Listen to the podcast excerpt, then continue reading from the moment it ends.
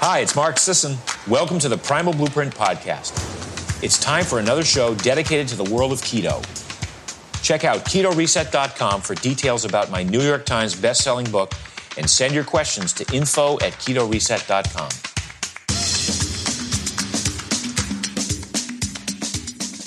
We got questions, people. Questions, questions. Hi, this is your host, Brad Kearns. Thanks for teeing me up. Interesting, fascinating. Hopefully, you will get some value out of it. And if the questions aren't valuable, I will go off on tangents. That's my profession. Just kidding. And I really appreciate you guys writing in info at ketoreset.com for your keto dietary related questions. Uh, we have some good ones here. This one's from Gil. Hey, love the podcast and the books. Been following for a long time, eating paleo for several years. I fell off the wagon a year ago and I'd been eating pretty crappy. Then I got grain brain and decided to get serious at age 54. Diagnosed with SIBO five years ago. That's small intestinal bacterial overgrowth, bad news, kind of a uh, consequence, frequent consequence of the grain based high carbohydrate diet. You get this gut imbalance, leaky gut syndrome, and you get bacterial overgrowth. Your intestines aren't working well. Worked hard to clear that up with functional medicine doctor. Oh my goodness, what a great idea for any of these questionable health problems that aren't straight up medical disease diagnosis. The world of functional medicine may be able to help you with a comprehensive approach to get your function right. They deal with diet, supplementation, uh, routine uh, medical exams, as you're familiar with, but integrating all these different parts. So I think there's websites you can look up a good functional medicine practitioner near you. So Gil is mentioning that his 85 year old mother has Parkinson's and is really enthusiastic uh, about keto. Uh, there's some uh, reference, a lot of reference that uh, keto can uh, help sufferers of Parkinson's. Uh, Dr. Terry Wahls have some amazing talks, uh, particularly her TED talk and other YouTube content where you can uh, listen to her how she uh, basically got up and out of the wheelchair, uh, alleviating many of her Parkinson's symptoms just from dietary transformation. Lots of amazing stories like that. So here's what Gil did. He got the book and he dove right into keto and expectedly suffered keto flu and terrible energy crashes.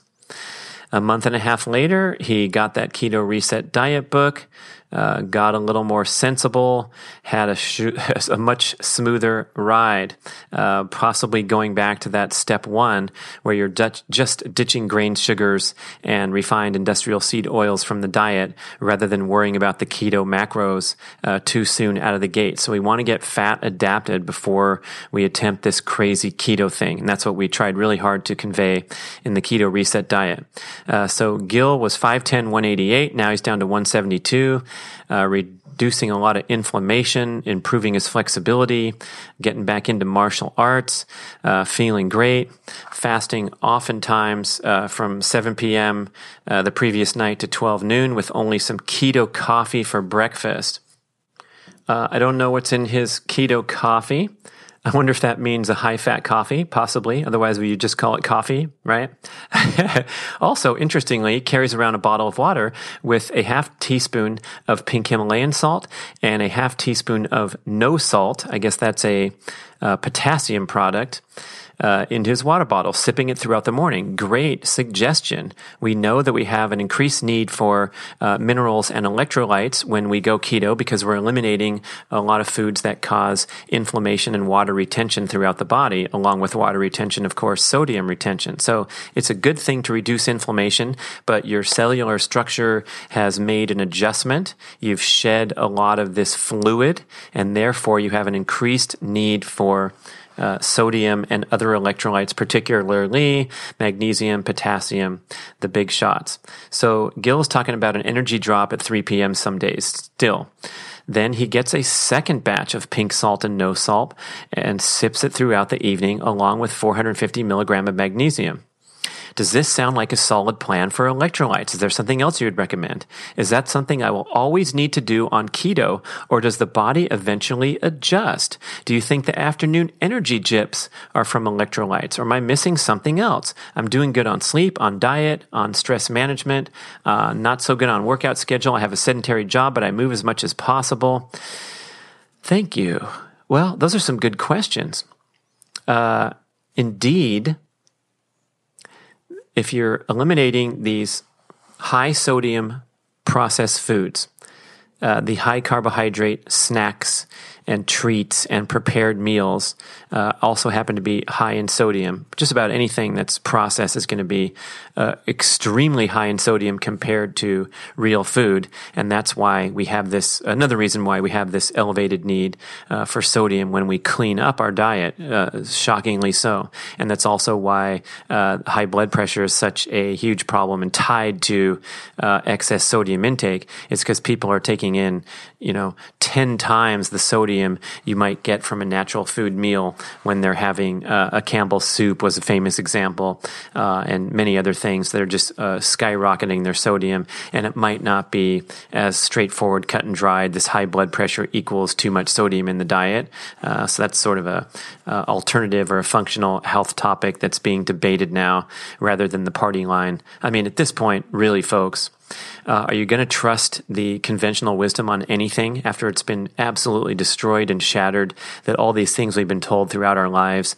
Uh, one of the best examples is when everybody was told to switch away from that nasty butter that's going to clog your arteries and kill you over to the refined, high polyunsaturated vegetable oil based margarine as a big health transition. That now, today, some estimates are saying that the increased consumption of polyunsaturated oils uh, is responsible for tens, if not hundreds of thousands of deaths every year in America. Dr. Cate Shanahan um, pretty much went so far as to say that the government was doing a massive experiment that's been going on for some 50 years of how much shit food can we feed humans, uh, how many people will die, what percentage of people will die. That's where we're at right now, unless we take action and make some changes. So, Wonderful to see the ancestral health movement growing. Thank you for listening to the show. And Gil's question uh, Lindsay Taylor, who uh, manages this email account, uh, will often give thoughtful responses to people. We can't do it to everybody, and we can't do it all the time, right? If you're lucky enough to get a response, one of the things she says on this topic is uh, it doesn't hurt, right? Adding a little bit of uh, pink salt to your beverage, uh, by and large, will help you better absorb the, th- the fluid uh, in the tissues throughout your body. In contrast, for example, let's say you go out there and do a workout in hot weather, and then over the ensuing hour, uh, guzzle a gallon of straight water uh, from the convenience store on your way home. Uh, you are making an effort to rehydrate, so congratulations for that. But if it's straight water without that proper electrolyte balance, particularly the sodium balance, you are likely to just pee it out if you assault your system with a huge uh, of water over a short period of time. So, better hydration strategy would be to add a pinch of natural, high quality sea salt Himalayan pink salt is a good example. Other mineral salts out there, not the iodized salt that's been bleached and stripped of the other, uh, the many other nutrients and minerals that are contained in high quality natural salt. If you sprinkle a pinch into every beverage that you drink and then sip it over a longer period of time, you are more likely to absorb and rehydrate the uh, tissues, muscles throughout your body. So Yes, continue doing that. How much can it hurt? The body, the kidneys are very, very good at regulating your hydration balance as well as your sodium balance unless they get overwhelmed or highly stressed.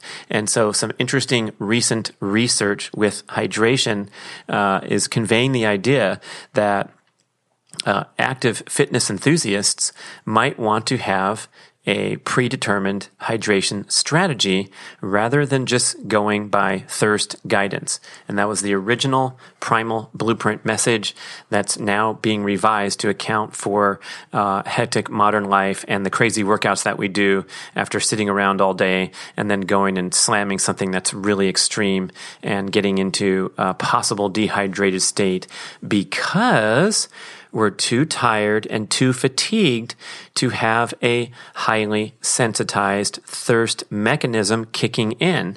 You get what I'm saying? This has happened to me so many times where we're climbing mountains on a bicycle during a long training ride and getting hot and tired and trying to just get up to the top of the hill and focus on your pedaling. The last thing you want to do or might be inclined to do is reach for your bottle and take a strategic drink of water every 15 minutes. You just kind of lose track of that and get more into the uh, intensity of the actual workout performance. Same with a CrossFit session or some strenuous class in the uh, the health club where you're going, going, going for an hour. Uh, you're kind of tired and washed out after, and maybe don't hydrate perfectly, and then the hours go by. The hours go by and your thirst mechanism is muted because you're still overheated from the workout and you're fatigued, and then you take a nap. And so you get up the next morning, do another crazy workout, and you can see how you can get behind in the hydration category. So it's something that I've experienced many times myself, where going by thirst is just not enough to get the whole picture right, and you can use some strategic planning. Like, I better drink some water as soon as I wake up this morning because I have a hot weather, hot temperature workout coming up. That kind of thinking pattern. Okay. So, how's that sound, Gil? Next, William was four and a half weeks, four and a half weeks into his keto journey and loving it. I'm disappointed that I'm not yet getting into that maximum ketosis range of 1.5 millimoles or higher. I've religiously followed the directions. I've been tracking my carbs, never going above 50. My first reading was 1.3. I checked again this morning and it was worse exclamation point, only 0.8 exclamation point. Am I doing something wrong? Oh my goodness. We wrote about this a lot in the appendix of the keto reset diet. And I think I talked about it uh, on a couple videos uh, on the Keto Reset Mastery course, ketoreset.com. Sign up for the course, man. You'll get a full immersion into all these things, answer many of your questions. Take the discount. BRAD20, B R A D 20, when you go check out at ketoreset.com. 20% off the course enrollment fee. Awesome. Super awesome. Anyway, don't worry about it at all. There's something called ketone flux, where as you get more efficient at manufacturing and burning ketones, uh, in your brain, especially, you make only the ketones you need to, sus- to sustain optimal brain function at all times. You're not pumping out all these extra ketones in your bloodstream to have them float around and give you a good blood reading. That's not how the body works. It doesn't make extra of anything. So if you're going from uh, a reading of 1.3 the following week to a reading of 0.8, it may be because you're even more efficient at utilizing the ketones that you make. The best example of this is reflected in the ketone strips, the urine strips, where uh, the darker, you know, you you you uh, apply the uh, a drop of urine to the strip and you see what color you can darken the uh, pH tab, uh, kind of like a pregnancy test, right? So uh, you can see that you're uh, getting a, a, tiny bit pink all the way to dark red, and the higher, uh, the darker the color, the more ketones are in your urine. So what does that mean if you're peeing out a lot of ketones that your body has made uh, through delicate mechanisms in the liver? It means that you're not utilizing them effectively. So the urine strips are the worst example of testing for ketones because you're testing what you're excreting. Now, when you prick your finger and test your blood level, that's a much more accurate indication of what's circulating in your blood and available for use by the brain and possibly the muscles. Uh, but again, as you get more and more fat and keto adapted and better at using ketones, it may or may not be correlated with a lower ketone value. We've done so much work and investigation on this matter, and it seems there's a tremendous amount of individual variation. I remember being really frustrated when I was doing uh, extensive R&D for the book and going for 18 hours fasted, coming off the previous meal of almost no carbohydrates. So now we're looking at 24 hours where I haven't had uh, hardly a bite of carbohydrates and excitedly pricking my finger looking for a big number and it coming out to be 0.4 or 0.3. I'm like, what the heck is going on?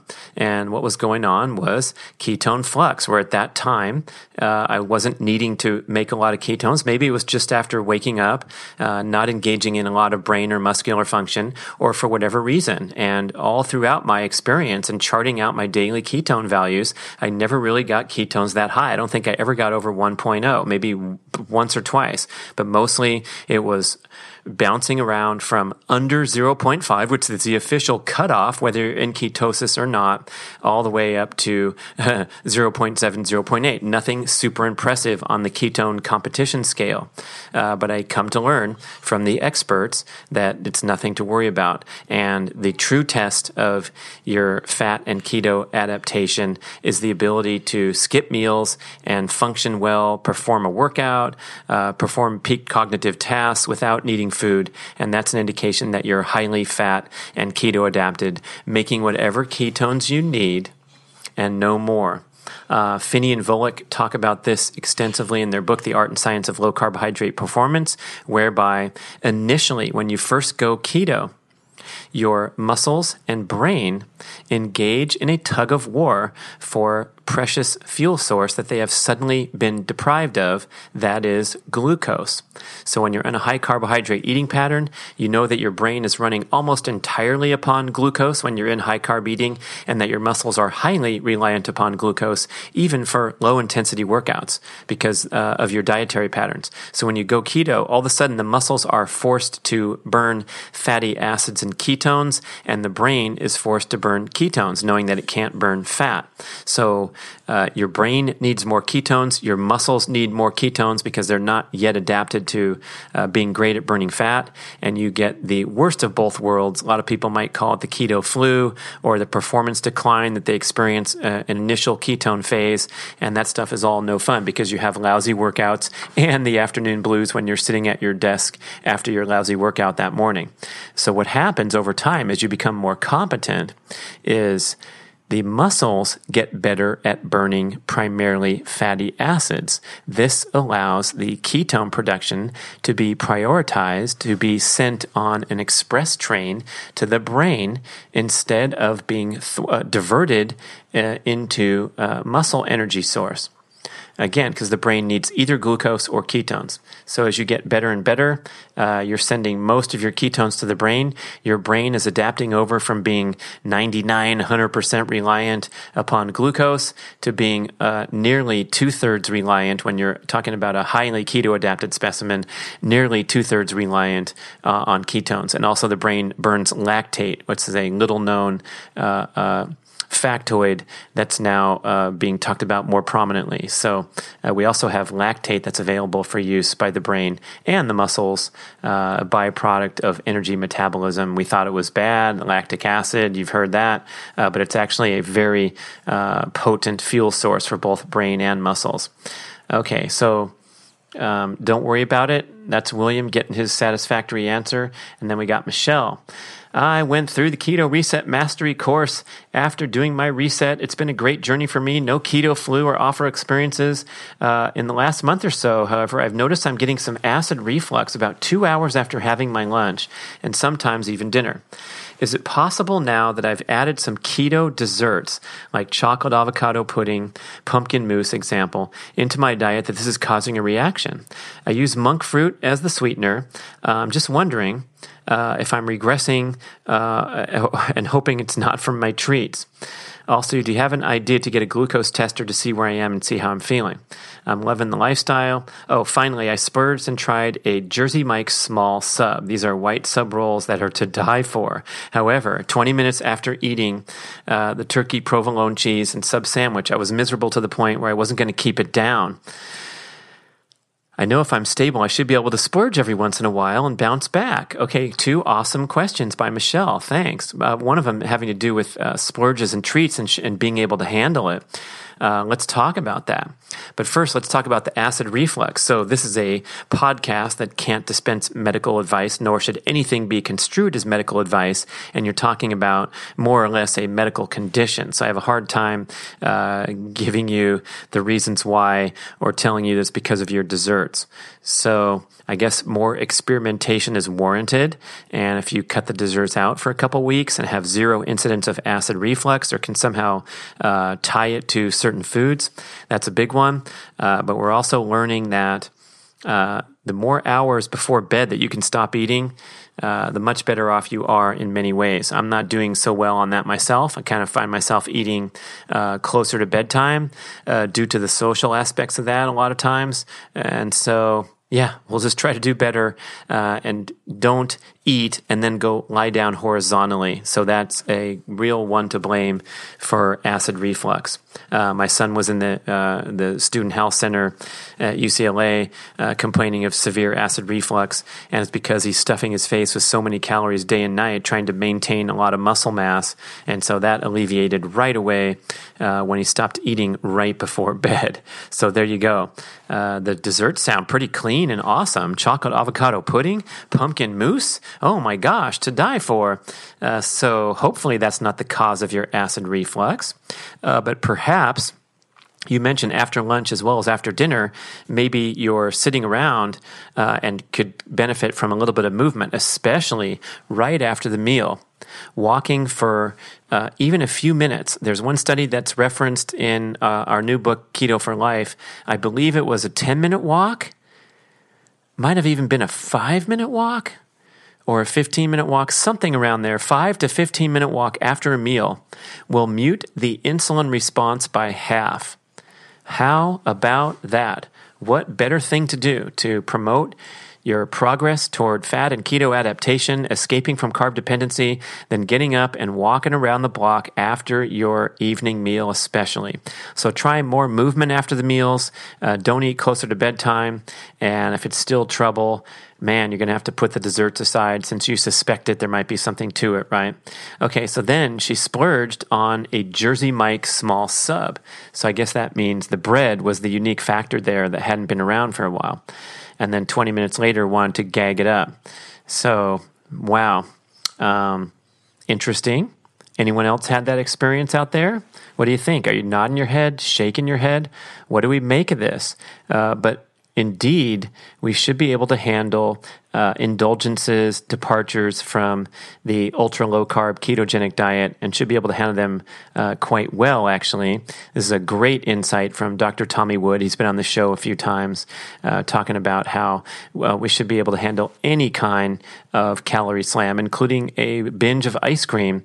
Uh, if you're visiting Seattle, where Tommy lives, oh my gosh and did I give myself permission after he said that on the show to go try their world famous uh, handmade, homemade uh, ice cream uh, parlors that uh, are popular in Seattle? I went to four different ones Salt and Straw, Frankie and Johnny's, Frankie and Jo's.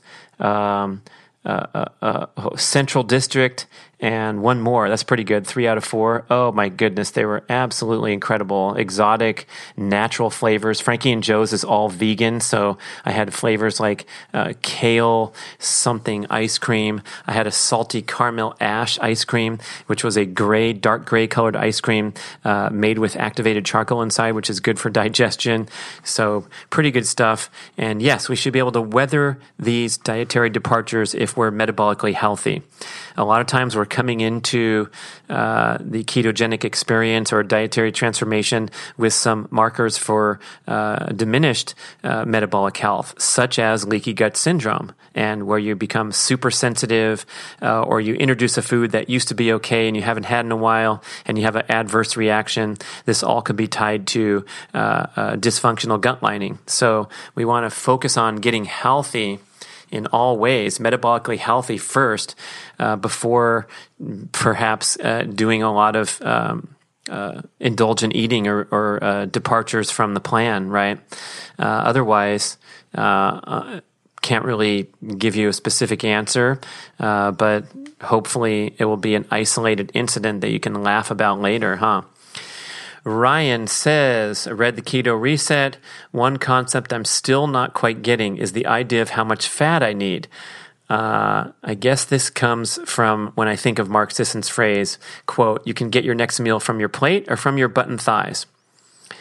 Your choice. And that's kind of a reference to um, the desire to reduce excess body fat or not, right? So, keto approved is a delicious morning omelet that tastes great and uh, has a lot of nutritional value.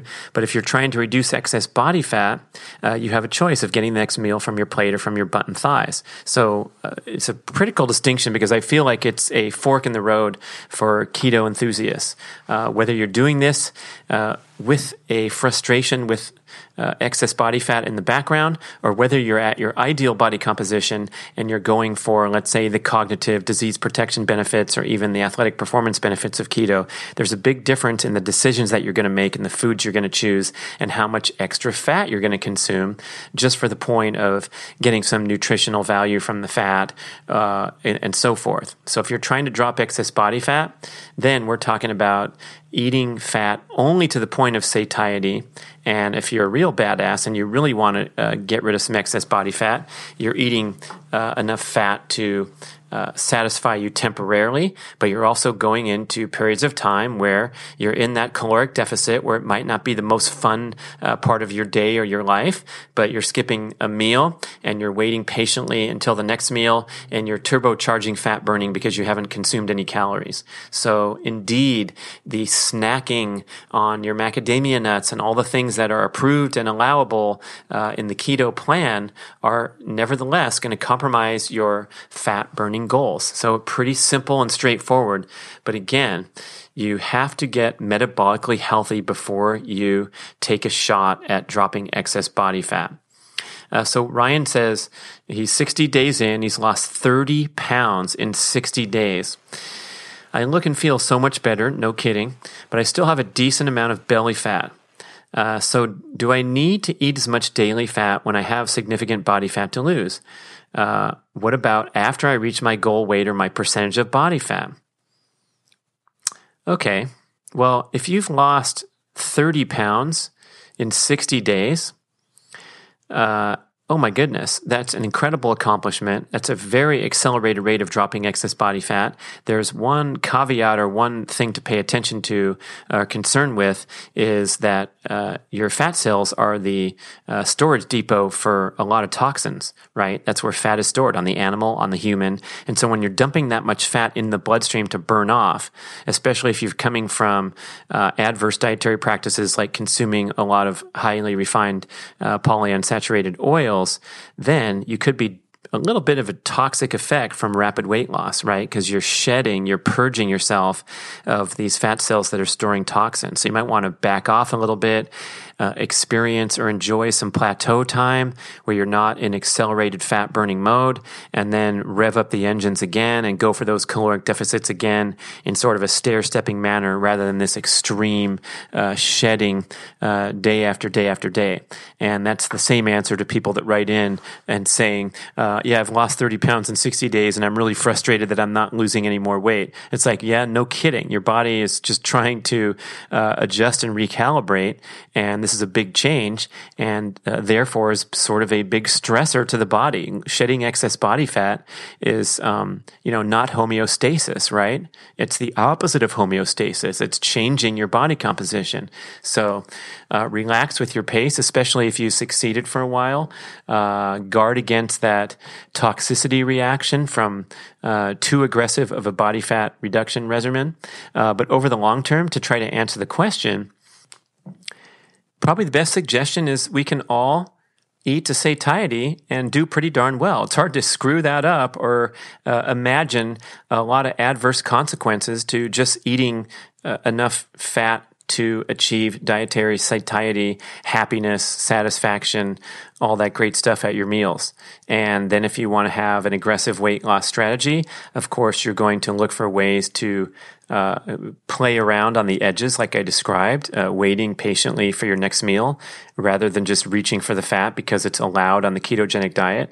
And yeah, this is a good time to mention or observe that uh, in the extreme popularity that keto has achieved in a short time, oh my gosh, it's been highly bastardized from what the original intent was, which is a starvation survival mechanism, genetically programmed survival mechanism for the human. When the human is starving or has an extreme restriction of dietary carbohydrates, such as was the common ancestral experience for millions of years, we became really good at making these energy rich byproducts in the liver uh, that are called ketones and burn beautifully in the brain to fuel the brain's ravenous energy needs as a glucose like substitute because the brain can't burn fat. It can only burn glucose, a little bit of lactate.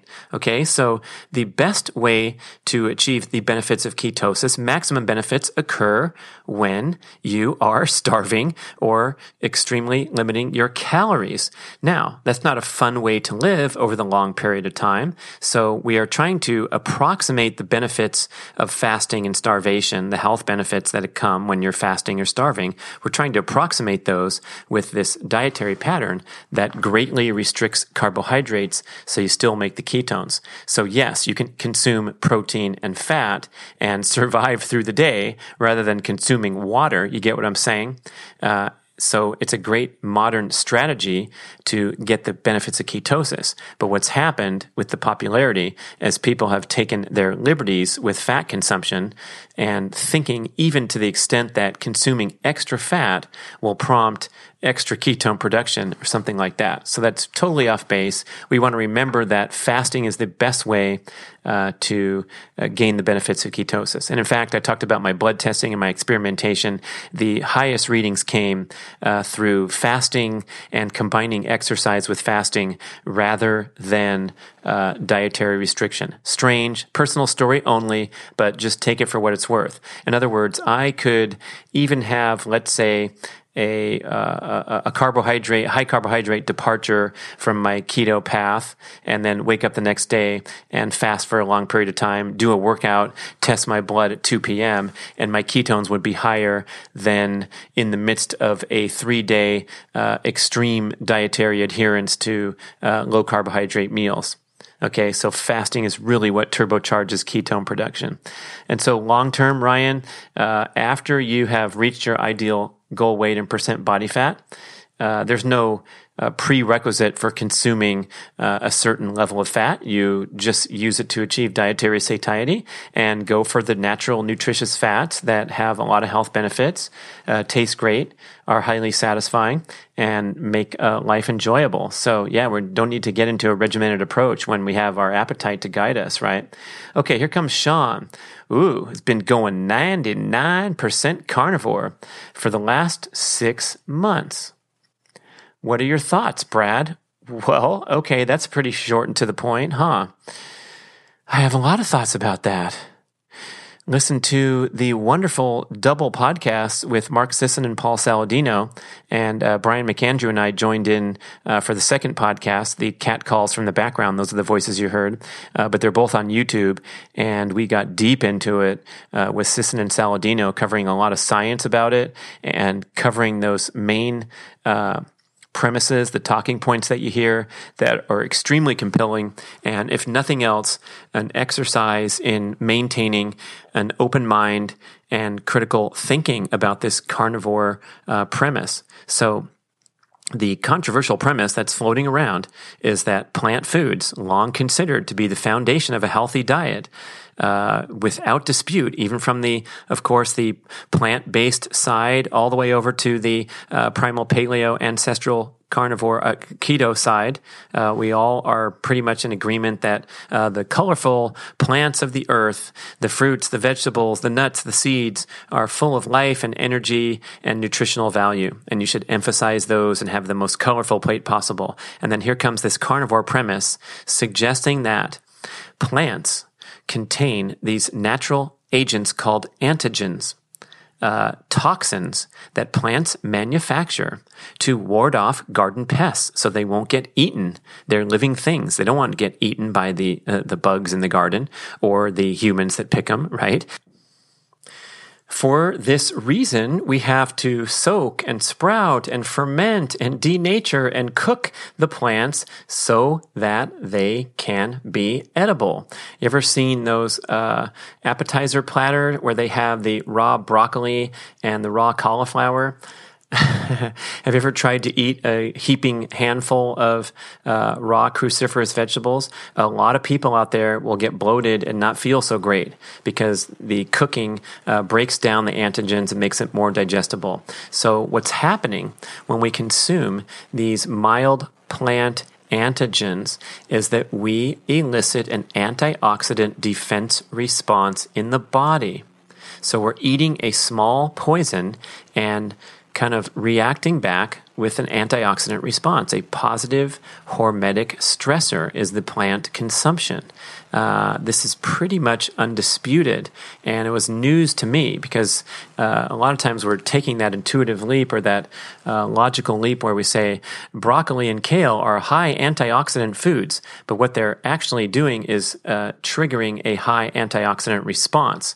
And so the carnivore argument presented beautifully by Dr. Saladino uh, in the show I did with him on Get Over Yourself podcast and also with Sisson Show was that we don't really need another hormetic stressor in life. We don't need the plant to be healthy. And the uh, carnivore argument, Shawn Baker advancing this topic too, is that plants were merely survival foods. They were insurance against unsuccessful hunting. And if we were able to go out and have our nets full of fish or bring down the prehistoric woolly mammoth, Shawn Baker stating memorably that if we were able to bring down one of these giant prehistoric beasts, that would supply around 3 million calories nose to tail and it would feed an average size clan of the old times of around 30 people for months. They wouldn't have to pick a fruit or a nut for a long time when they had this beast to feast on.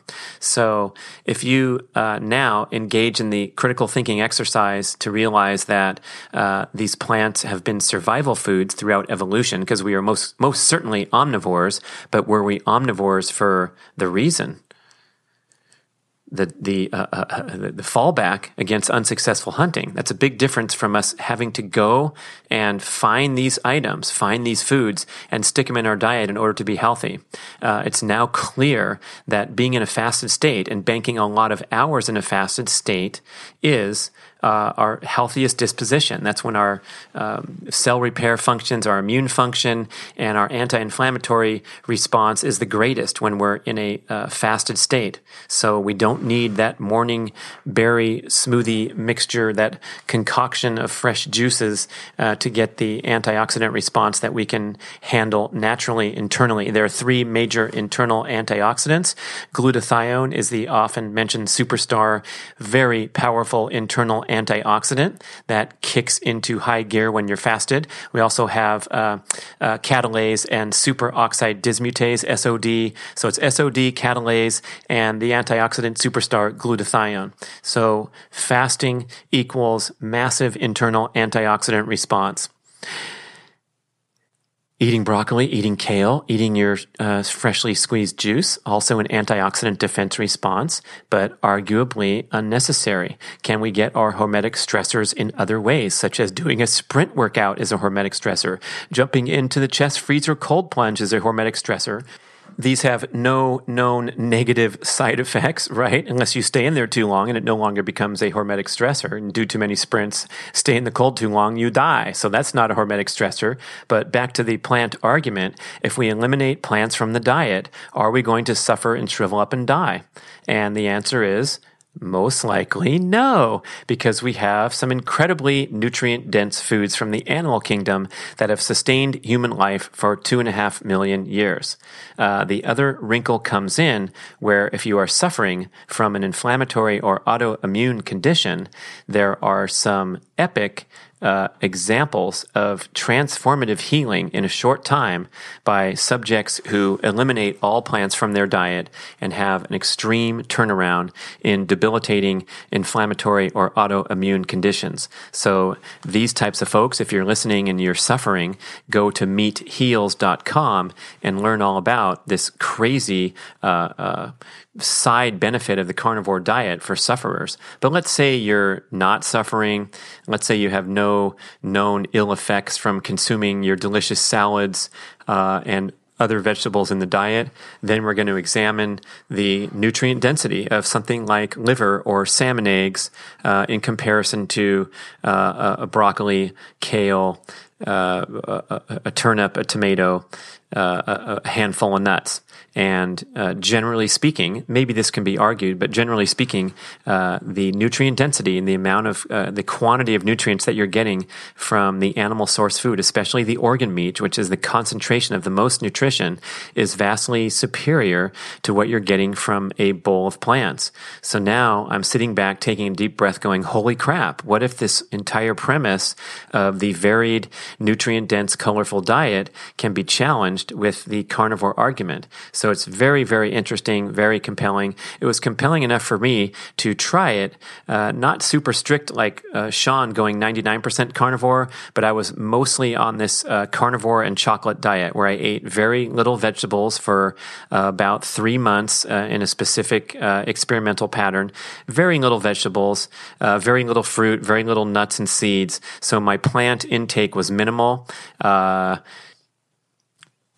oops, there was some guacamole going down the pipe here and there. There were some sun dried tomatoes uh, when I was making my salmon, right? So I wasn't extremely strict, uh, but mostly carnivore pattern and definitely emphasizing the nose to tail strategy rather than the Burger King strategy. So I was really trying hard to get the, the eggs, the salmon eggs, uh, wild caught salmon, good cuts of grass fed meat, and then throw in the organ meats too, especially liver.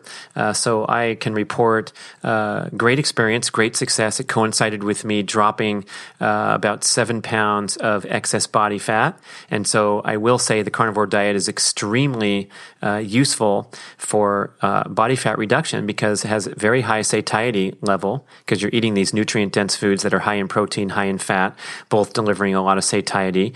you're regulating your insulin production to be very low because there's very few carbs available in the true carnivore carnivore diet or the carnivore emphasis diet. I guess I should really call mine the carnivore and chocolate diet because I was still uh, enjoying my uh, squares of 80, 85% dark chocolate uh, every day. And so that's obviously a plant food from the uh, cacao plant. So I wasn't uh, qualifying for the 99% club, but it was a really interesting experiment.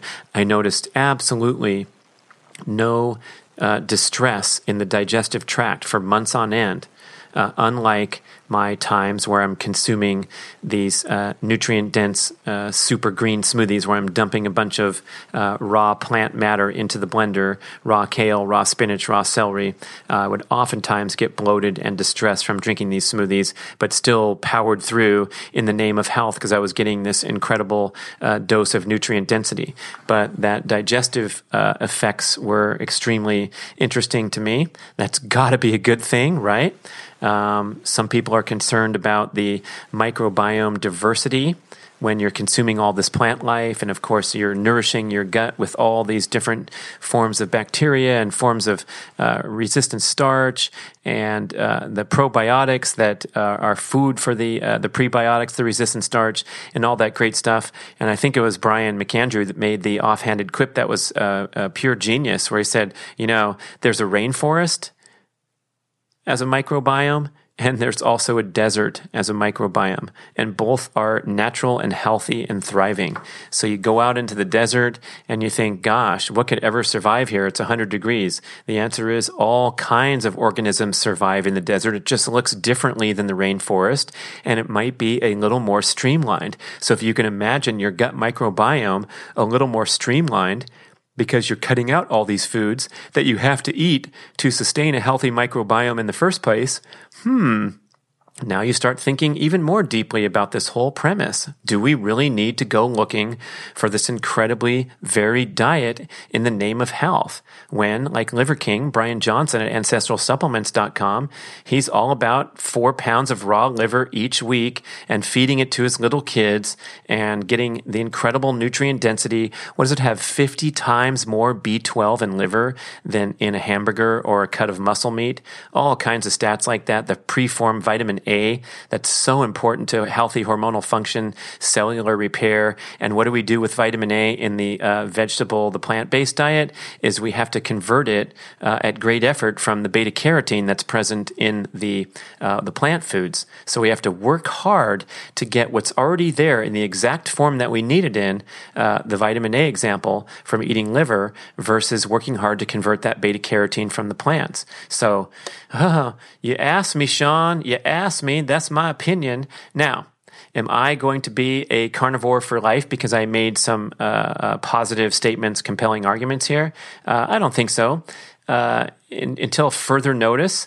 Uh, but if I'm a sufferer, oh my gosh, I would be on this train tomorrow because you can't hurt for 30 days. So if you have autoimmune or inflammatory conditions, try carnivore for 30 days because these stories, these success stories will blow your mind. If you're trying to reduce excess body fat and you've tried some other things and have struggled a little bit, try carnivore for 30 days. It happened so easily for me. I barely even noticed. When you have a big meal of liver and hamburger mixed together or the stuff I was making, you're not hungry for a long time afterward. You feel satisfied in a way that's hard to describe because the nutrient density is so strong of the food. Uh, but on the other hand, um, Dr. Saladino made this point too that uh, fruit is the least defensible part of the plant. The fruit is the final offering of the plant. The plant doesn't care if you pick its berries at the end of that growth cycle. The seed is the most defensible part of the plant. So when you're eating, for example, a nut or a seed, that's going to have a higher level of plant antigens and potential problems with the lectins and the phytates and the things that we know to be true that are present in high levels, especially in grains, right? So we have grains, nuts, seeds, uh, counting the, the, the, plant matter that we're trying to avoid.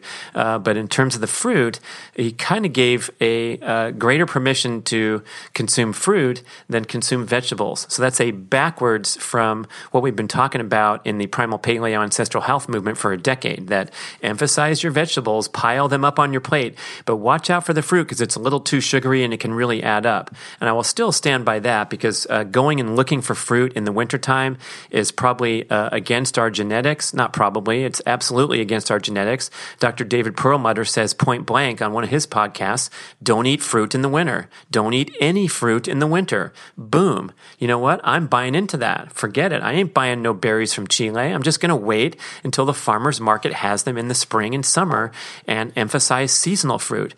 But now here we are with fruit in season, and I am pounding the berries like I have never before in the last 10 years because I've been trying to moderate my fruit intake a little bit in the name of being primal paleo. So that's an interesting flip flop where I I've de emphasized the vegetables, especially the raw stuff going into the smoothie that was reliable to get me bloated and pumped up, and then gone back more into the fruit. Why? Because I enjoy the taste of fruit. So uh, the uh, uh, uh, commitment to go strict carnivore, I think needs a little more uh, direct rationale where someone's proving to me that this is terribly wrong for me to consume a few fresh blackberries. And for many people, that is the case for a while until they heal their gut. Uh, but that's my stance on it.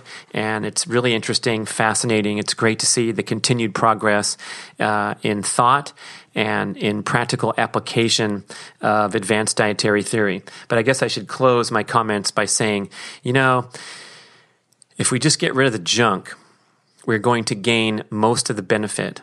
So when I sit and talk to Rip Esselstyn, I did a podcast with him on Get Over Yourself coming soon, the plant based uh, leader and advocate, old friend of mine, and we can't be further apart on a lot of dietary theory. He says eggs and uh, uh, meat are absolutely nasty and they're going to clog your heart and kill you. You shouldn't touch that stuff. Obviously, we have a different opinion when we're talking about grass fed animal product and pasture raised eggs. But the common thread that we have and the great success that he and his father and people in the plant based community have achieved is the elimination of shit food.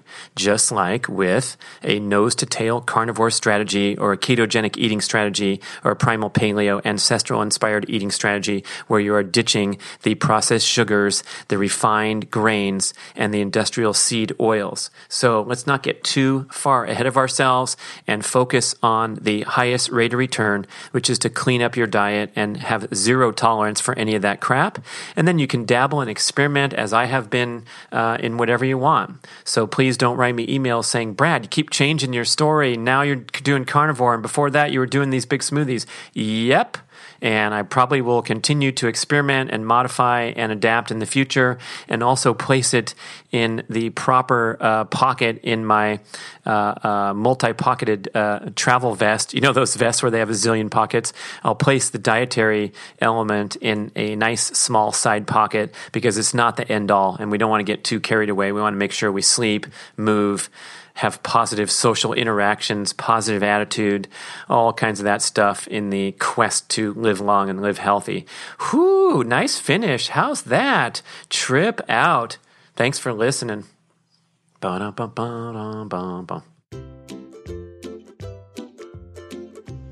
So, Chris Kelly, Nourish, Balance, Thrive, we're, we're talking about health, and you're telling me a funny story about your picky four year old daughter that won't eat unless there's Primal Kitchen uh, condiments on the table?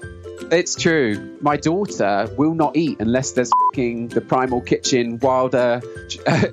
it's, it's, this cute thing actually she does. We have a local state park called Wilder Ranch. Oh yeah, and uh, she calls the ranch dressing Wilder Ranch dressing. we, we, we, we, there's no way we're going to correct her on that. It's just too it's so so endearing. Uh, how old um, is she? She's four. Oh my god! So she likes like the mayo on. Oh yeah, she so she loves those. So we love them as well. We have uh, we we eat them all the time. We eat the mayo, we eat the balsamic, we eat the the ranch, um, the avocado oil we use all the time, and, and so you know that's completely genuine. And I don't mind talking about that because you took the pain in the ass out of condiments. I really appreciate that. What an authentic spot from Chris Kelly at Nourish Balance Thrive. And yes, Primal Kitchen, you can call it Wilder Ranch dressing if you want. and uh, we'll send five cents of the proceeds over to that beautiful state park because they're, they're trying to make ends meet in Santa Cruz Mountains. Thank you very much, Chris. it's my pleasure.